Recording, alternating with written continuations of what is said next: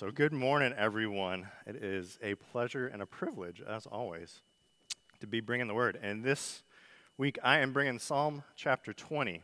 So, as we continue our series this summer, aptly named Summer in the Psalms, uh, we're going to be in Psalm 20. So, if you have your Bibles, you can turn there. If you have your apps, you can open up there.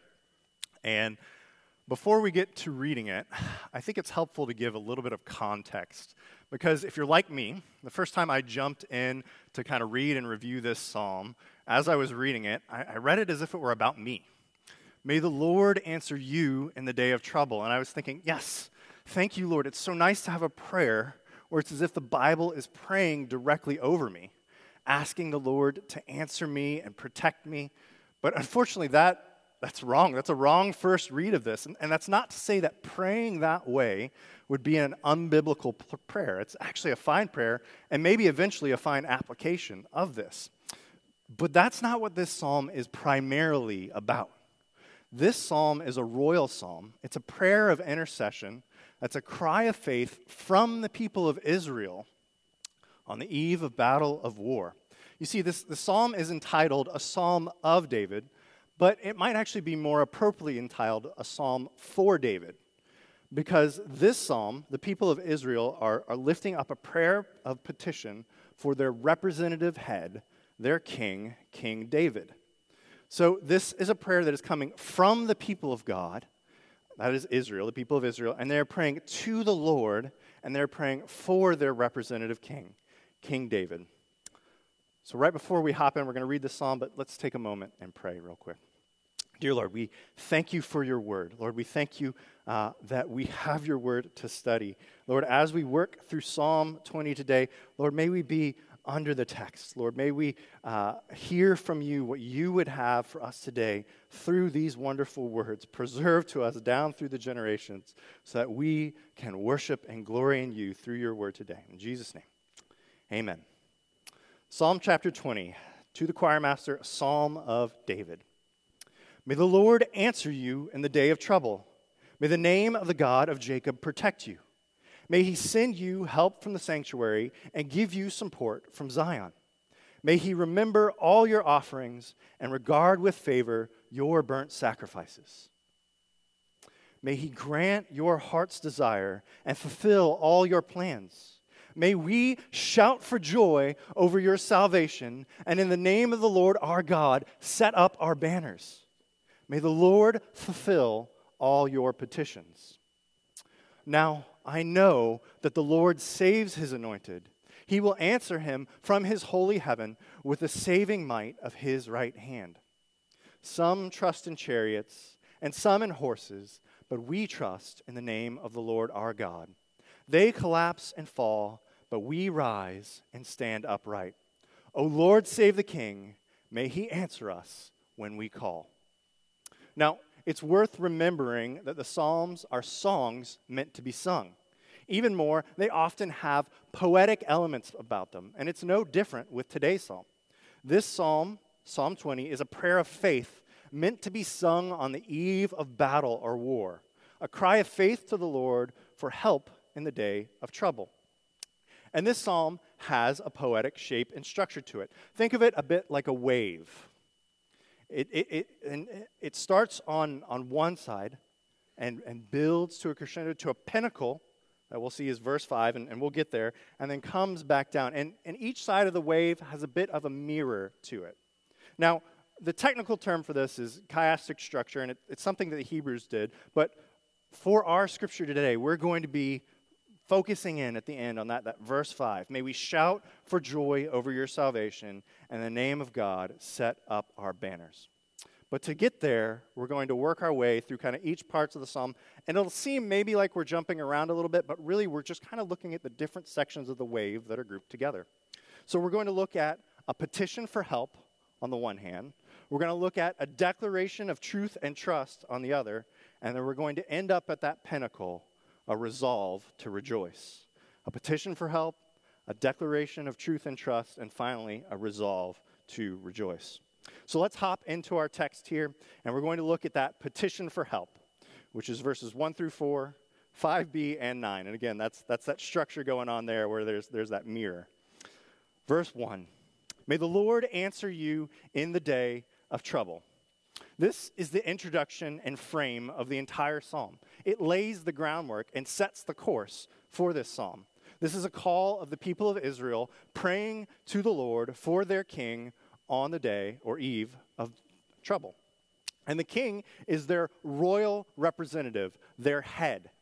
And so while they are praying for the king, he represents the whole nation.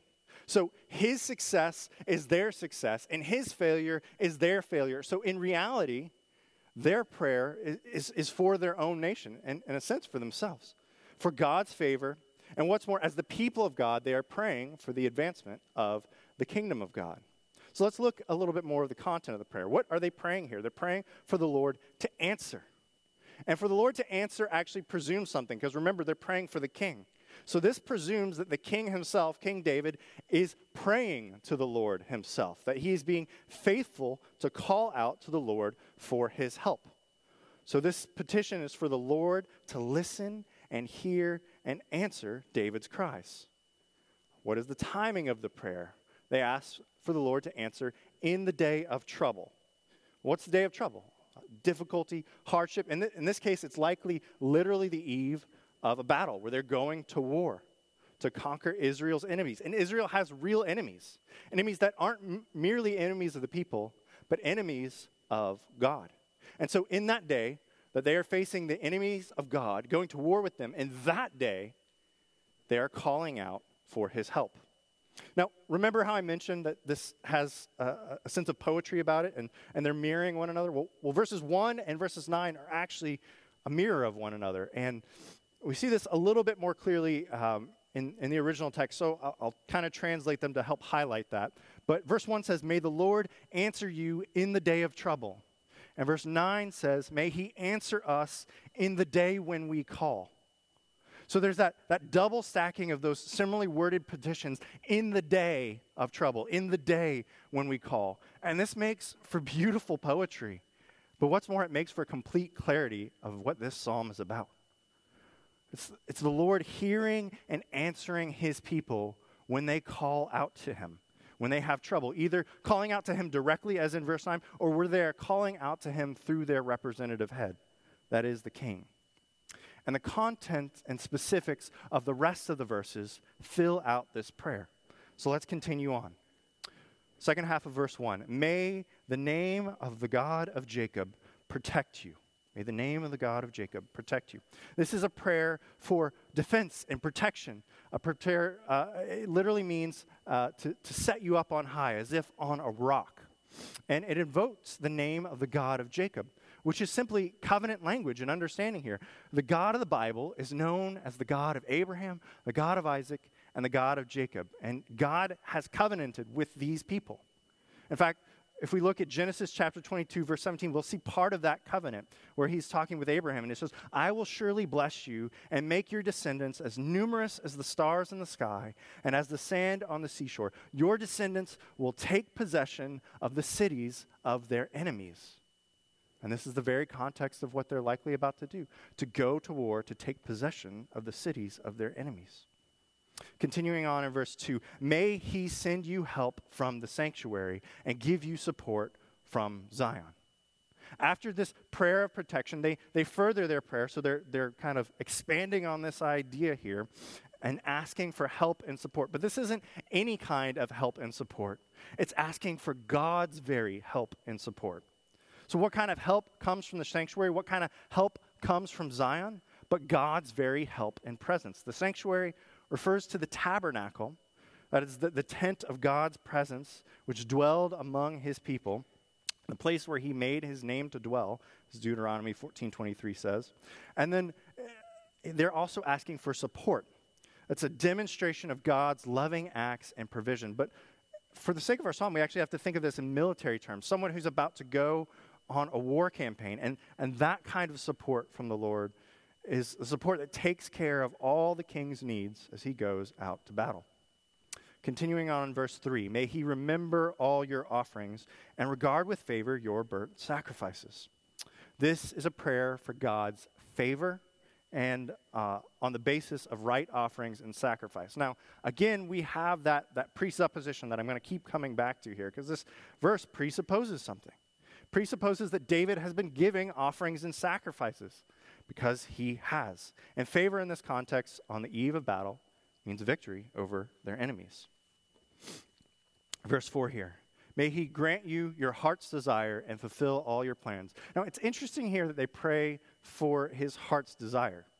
I mean, what, what if his heart's desire wasn't right? What if his heart's desire with, was evil? And, and, and again, that's the thing. It's pre- presupposing a holy and righteous desire, as would be the case with someone who is making sacrifices to the Lord with a right heart. And we know, after all, that the Bible talks about David as a man after God's own heart. And plans here are the results of deliberations before their campaign. They're, they're getting ready for war, they're planning their tactics. And wise plans here would be deliberating in their heart before the Lord and in the council of wise men, again, together before God. Now, skipping over to verse 5b, and again, we'll come back to 5a, which is that pinnacle. May the Lord fulfill all your petitions. This is a prayer for God to answer all David asks. And I believe it's because he asks rightly. He's asking in line with the will of the Lord. James 4 3 talks about in the New Testament, you do not have because you do not ask rightly. And so we have to assume here that he's asking with a right heart. So here we see this glorious petition of Israel before, before God asking for King David, their representative head, to have the help that he needs. So I have a question for us today. Who do you pray for like this? A few specific applications, because this is towards a representative head here. So, wives, do you pray for your husbands like this? Children, do you pray for your fathers like this? Or, or for us all, congregation, do we pray for our pastors like this? You see, the, the Lord has set it up that we all have naturally have representative heads, whether in the Old Testament, the king, subheads here with husbands and fathers, or ultimately, King Jesus. Now, those who are, are men here who may be in that position, I, I'm not going to let you off the hook here. And I, I think it's helpful to pay close attention to verses 3 and 4 and ask yourself this question Are you living in a manner worthy of your calling? You see, the congregation can only pray for God to remember David's offerings and sacrifices because he is making offerings and sacrifices. The congregation of Israel can only pray for the Lord to grant the king's heart's desire and fulfill his plans and petitions because David is a man after God's own heart. David's heart is in line with God's heart. And David's plans and petitions are godly kingdom building plans and petitions. So, men, are you living your lives in such a way that your wives, your children, and those under your authority can pray to God to remember your offerings and sacrifices? Now, we don't sacrifice bulls and rams as they do in the Old Testament. No, rather, we are the sacrifice, or, or maybe better said, our lives are the sacrifice. We are called to lay down our lives for others. We are called to live lives as living sacrifices, holy and pleasing to God. We are called to take up our cross and follow Jesus. But, brothers, we do not do this in our own power and strength. No, we're only able to lay down our lives as living sacrifices on the basis of the one who lived a perfect life and laid it down for our sake. That is Jesus. Faith in Him is the only means by which we can live a life in a manner worthy of our calling here. Faith in Jesus is the only basis by which we can be conformed to his image, so that our heart becomes his heart, and our petitions become his petitions, and our plans become his plans. Now, congregation more in general here. I love that the Lord kind of flips some of these things on, on their heads sometimes. Because I have a question for us, and that is who prays for you? And here's the encouragement It's King Jesus. Our representative head is the one who prays for us. It's not that we are the representative head, but, but Jesus prays for us even now. Romans 8:34 says, Christ Jesus is the one who died, more than that, who was raised, who is at the right hand of God, who indeed is interceding for us. Hebrews 7:25 also attests to this and it says consequently he is able to save to the utmost those who draw near to God through him since he always lives to make intercession for them. So what a prayer we have here. A petition for help. Israel crying out for their representative head as the start and basis of this psalm. Let's continue on to verses 6 through 8. We're going to look at that back half of the wave a declaration of truth and trust. Verse 6 Now I know that the Lord saves his anointed. He will answer from his holy heaven with the saving might of his right hand. Now, we actually have a change of voice or perspective here. This voice and this, this verse, and this verse only, is different from the rest. The congregation of Israel was speaking, and now, here in this verse, either the psalmist or more likely uh, David here is speaking. And David is declaring a truth here. He says that he knows the Lord saves or gives victory to his anointed.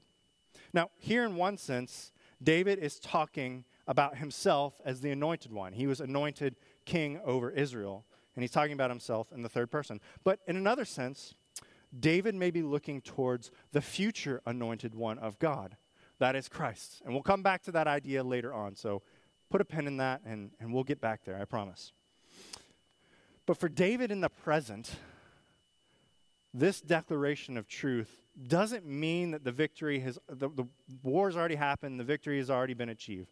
No, rather, it's, it's an emphatic expression of confidence in the Lord. That the victory and the surrounding prayers of verses 1 through 5 are assured. David has total confidence that the Lord will give them victory. So much so that he will not answer just from the tabernacle on earth, no, but from his holy heaven. Again, a little bit of mirroring there. That is, to answer and, and, and help will come from heaven itself.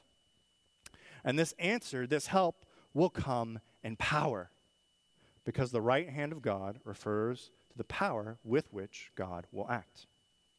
Let's move on to verses 7 and 8. And these are beautiful verses, often looked at as the seminal verses of this psalm, and with, with I can't blame them, with right uh, attitude. This is, these are such beautiful verses here and encouraging ver- verses. Verse 7 Some trust in chariots and some in horses, but we trust in the name of the Lord our God. They collapse and fall, but we stand, or sorry, we rise and stand upright. Now, here, the voice switches back. So we were the people. David in verse 6 here, we're back to the people. And so the perspective is, is again Israel. And, and these verses are a declaration of Israel's trust in the Lord and the Lord alone to answer their prayer. You see, God originally has some requirements for the kings of Israel. And there, there's a whole list of them in Deuteronomy 17, 14 through 20. We're not going to go through all of them. But among those requirements for the kings of Israel was that they not acquire a great number of horses. And there's a reasoning behind this. It's so that Israel would not be tempted to look outside of God for their trust in what he was to accomplish through them and, and in making them a nation. So, what does it look like to trust in the name of the Lord? Well, quite simply, I think it looks like faith. That is, a life that is oriented toward honoring and glorifying God, living in light of the kingdom of God, a trusting in the Lord. If you want specific examples, I'd encourage you to go to Hebrews 11. That's the hall of faith. And, and there you might see things where, where you see that faith means offering our best to God in sacrifice. Or faith means pleasing God uh, and not man with all of our lives. Faith means building what God tells you to build, even if you are mocked for it. Faith means leaving your home and your family to go where God is calling you to make a new home. Faith means disobeying that evil edict from ruling authorities. Faith means refusing to identify in a way that, was, that is safe and avoids persecution, but allows for the enjoyment of the fleeting pleasures of sin. Faith means rather identifying as the people of God, even if it means mistreatment in the present. And it goes on and on from there. But what then is maybe the modern equivalent of trusting in horses and chariots? From a military sense, it might be trusting in hypersonic missiles and Abrams tanks or something like that. But from a practical standpoint, I think we have to look at this a little differently. What are, what are the things that we are tempted to trust in instead of God? We might say some trust in job security and others in health insurance. Or we might say some trust in 401ks and others in psychology and therapy. Some trust in medicine and others in, in scientism. Some trust in political powers and others in social justice. And it's not that any of those things are necessarily bad in and of themselves, although they could be, but the, the point of bringing those things up is what are we placing our trust in above God? Where is your hope? If your hope is found in something other than God, you have a trust problem. Now, if you want to diagnose this in your own life or ask yourself, I think you could ask yourself, well, what gives you anxiety? I think anxiety is, is often the opposite of trust. The Bible identifies anxiety as a sin. Uh, we could also ask instead, what helps you to avoid anxiety? And I do mean avoid instead of overcome. Like I said, the Bible commands us to be anxious about nothing. Philippians 4 6. Now, I, I want to take a moment here for a bit of mental health application because I know anxiety can be a real struggle for some. And some are saying, Seth, you're telling me anxiety is a sin? What am I supposed to do about that? I've been diagnosed with an anxiety disorder. It's a mental health condition. At times, I can't help but not be anxious. And so, you telling me anxiety is sin is giving me anxiety about my anxiety disorder. And if that's you or, or someone you love, I want to take a moment to both comfort and challenge you today because it's a real struggle, and I understand that. We'll start off with that loving challenge. Just because you have a medical condition, and this could go for anyone, just because of your circumstance, but just because you have a medical condition doesn't mean that that condition isn't an excuse or temptation to sin if we briefly looked at maybe an uncontroversial version of this, someone who has a physical, physical medical condition of a broken leg. And that person could have a sin of laziness or pride. And, you know, if they have the sin of laziness, they break their leg, great, I can take advantage of this. I can ask others to help me out, to get me food, to bring me drinks, all the while. That sin was already there, and it's just blossoming based off of that condition because they're making an excuse for themselves. Their leg is broken and they can't do for themselves. Or maybe you're proud and you've always done for yourself. You've always taken care of yourself, but now that your leg's broken, you can't seem to do that. But instead of accepting help, you're ignoring others to the point where you're, you know, eh, slowing down your recovery, making your condition worse. All the while, pride is festering as you refuse to let others help you, even at that expense of your recovery because you think you're self reliant and industrious. These two people have the same medical condition, each where their hearts are sinful, but those hearts, those sinful hearts, are seizing upon that circumstance for their sin to grow. If it's possible for that to happen, happen with a physical medical condition, it's also possible for those temptations to come through with a mental health medical condition. So, brothers and sisters, as the challenge or encouragement here, uh, don't let your condition or don't let your circumstance, whether it's anxiety, depression, OCD, anything, any other mental health condition, be the occasion for which you are excusing your sin. But I want to move on to the comfort section because that is oh so important. We don't want to leave you without that. Where do we draw the line here? This can be especially difficult and tricky with mental health conditions. And I want to encourage you, first from Scripture, from Psalm 103, verses 13 and 14,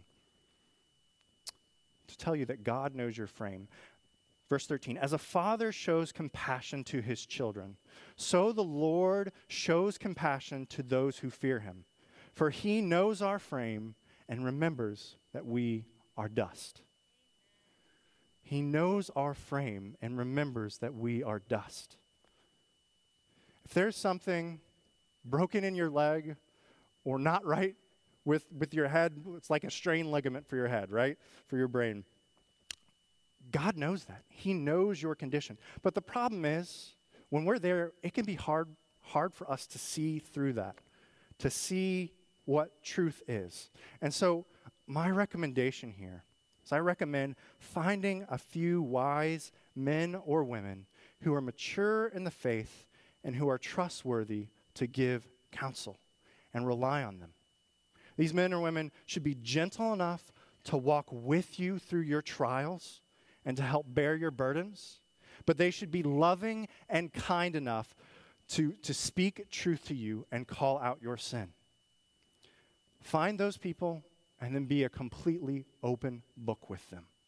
Hold back nothing and trust them to help you walk you through when you cannot see well for yourself.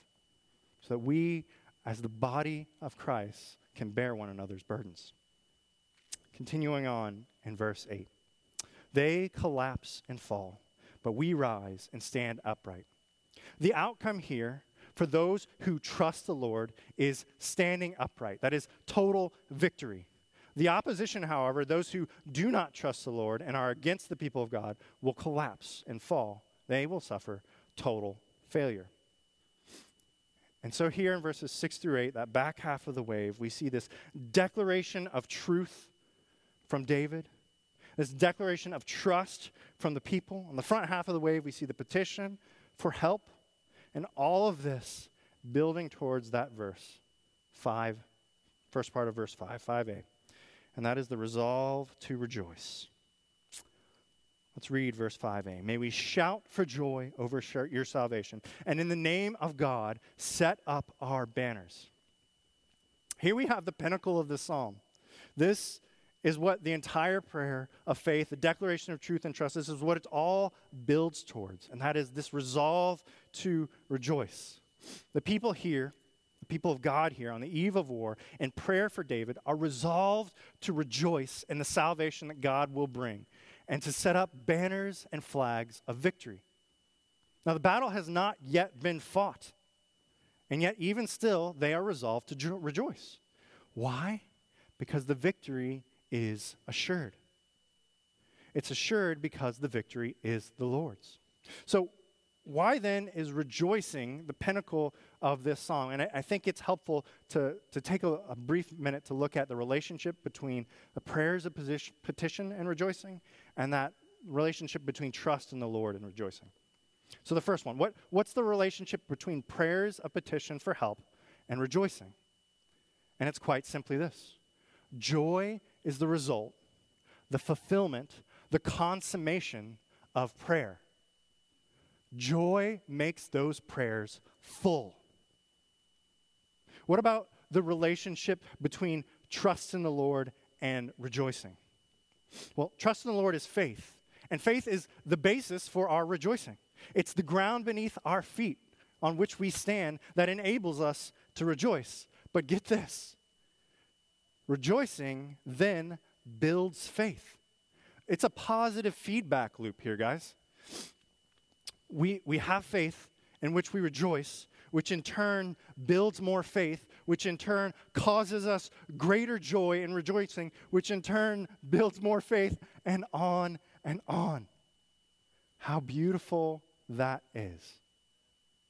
But if you are here today and you're struggling with your faith, you feel like you don't even have faith the size of the grain of a mustard seed.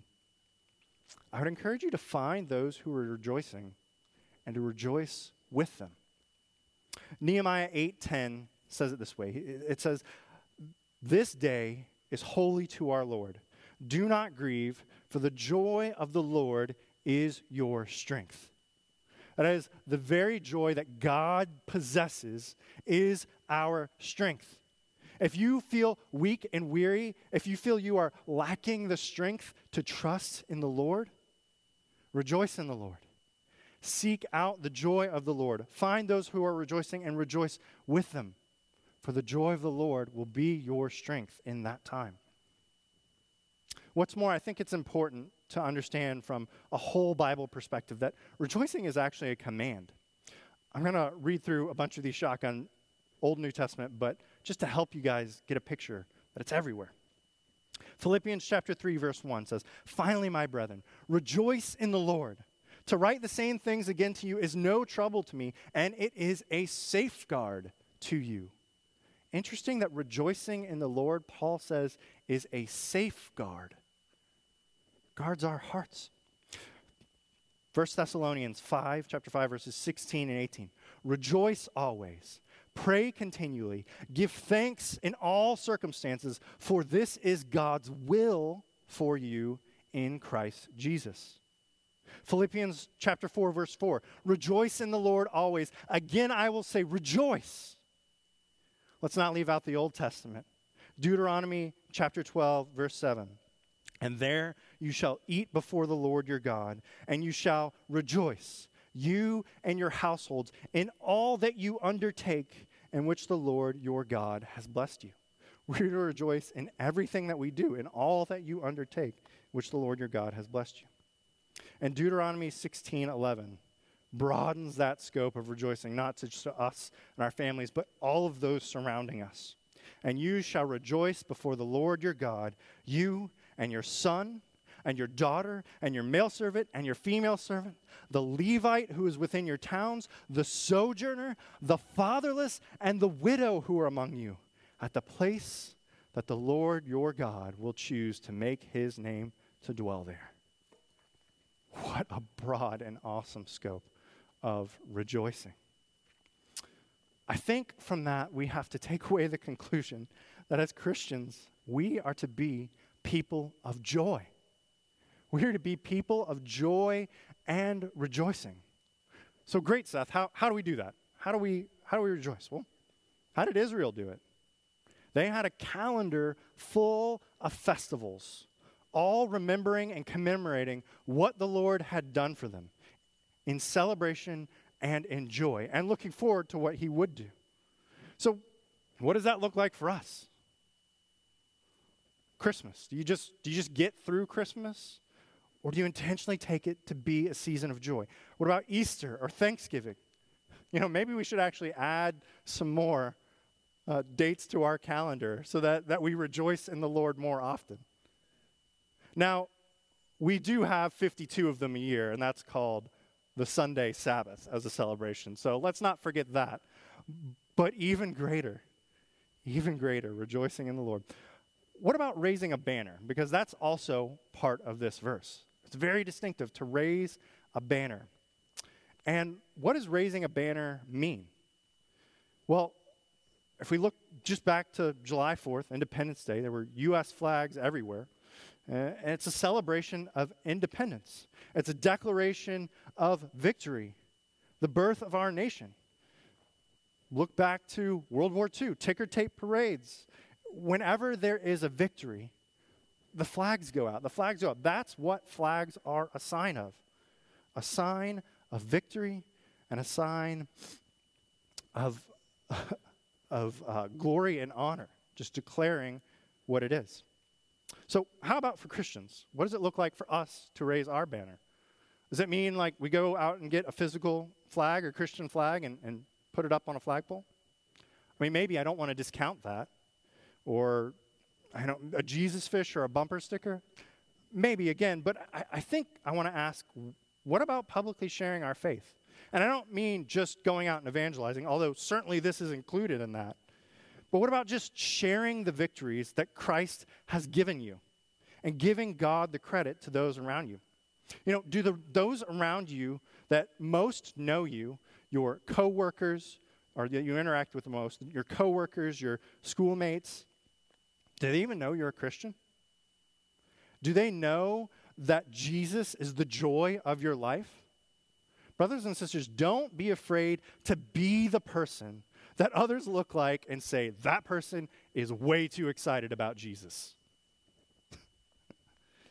don't be afraid to be the person when you're lovingly quoting scripture to them, not in a in an overbearing way, but when you're lovingly quoting the scripture to them and they're like, that guy's kind of a Bible basher. You know, don't be afraid to be that person that people are like, wow, what, what is his deal? He is different. She is different. Now, another question for us. As people of joy, what do we need to be wary of? What do we need to look out for? I think the opposite of joy is murmuring, complaining, grumbling, whining, moaning. It's, it's, a, it's a lack of faith. Philippians 2:14 says, "Do all things without grumbling or disputing." Some other translations say without grumbling or complaining. You know, I think a helpful way to think about this is to think about what unbelieving friends or acquaintances tend to complain about. They complain about their husbands, they complain about their wives, they complain about their children, they complain about their parents, they complain about their work, their pay, they complain about the weather. They complain about the stupidity of coworkers or taxes, on, on and on and on. And as one pastor said, I think it's helpful to look at one of the most potent evangelistic things you could do is simply express gratitude publicly for the things that they like to complain about.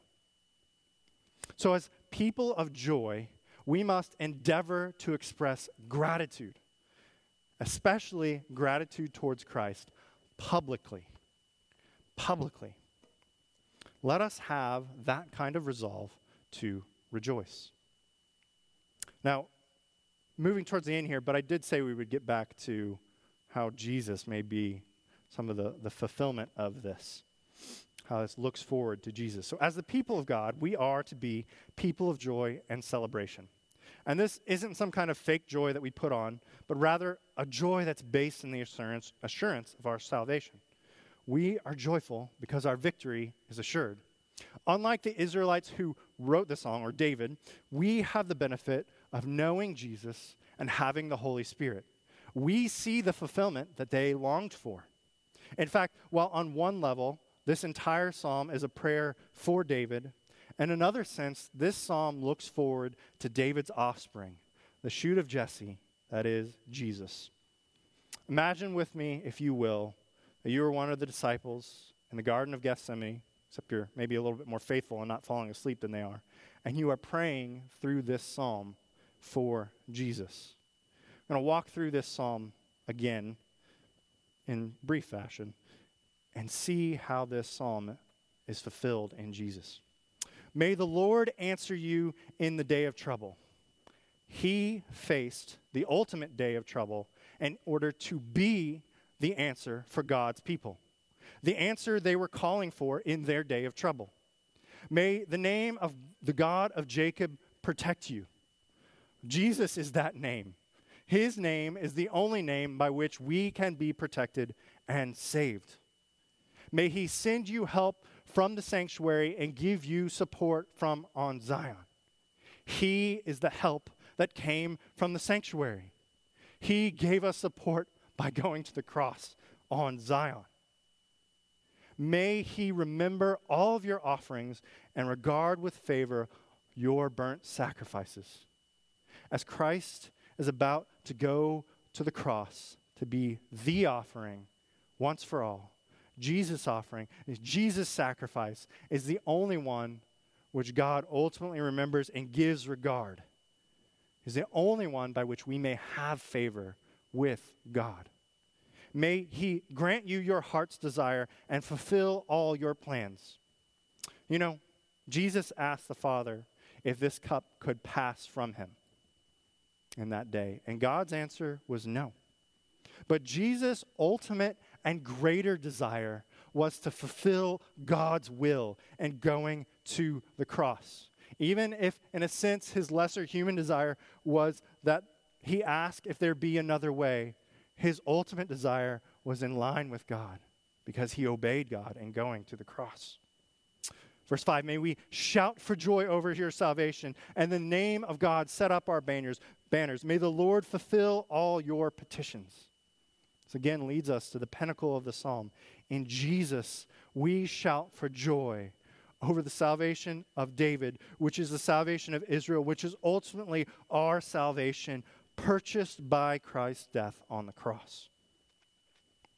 Verse 6 Now I know the Lord saves his anointed. He will answer him from his holy heaven with the saving might of his right hand. The Lord did save his anointed, Jesus. But it wasn't what we thought victory might look like.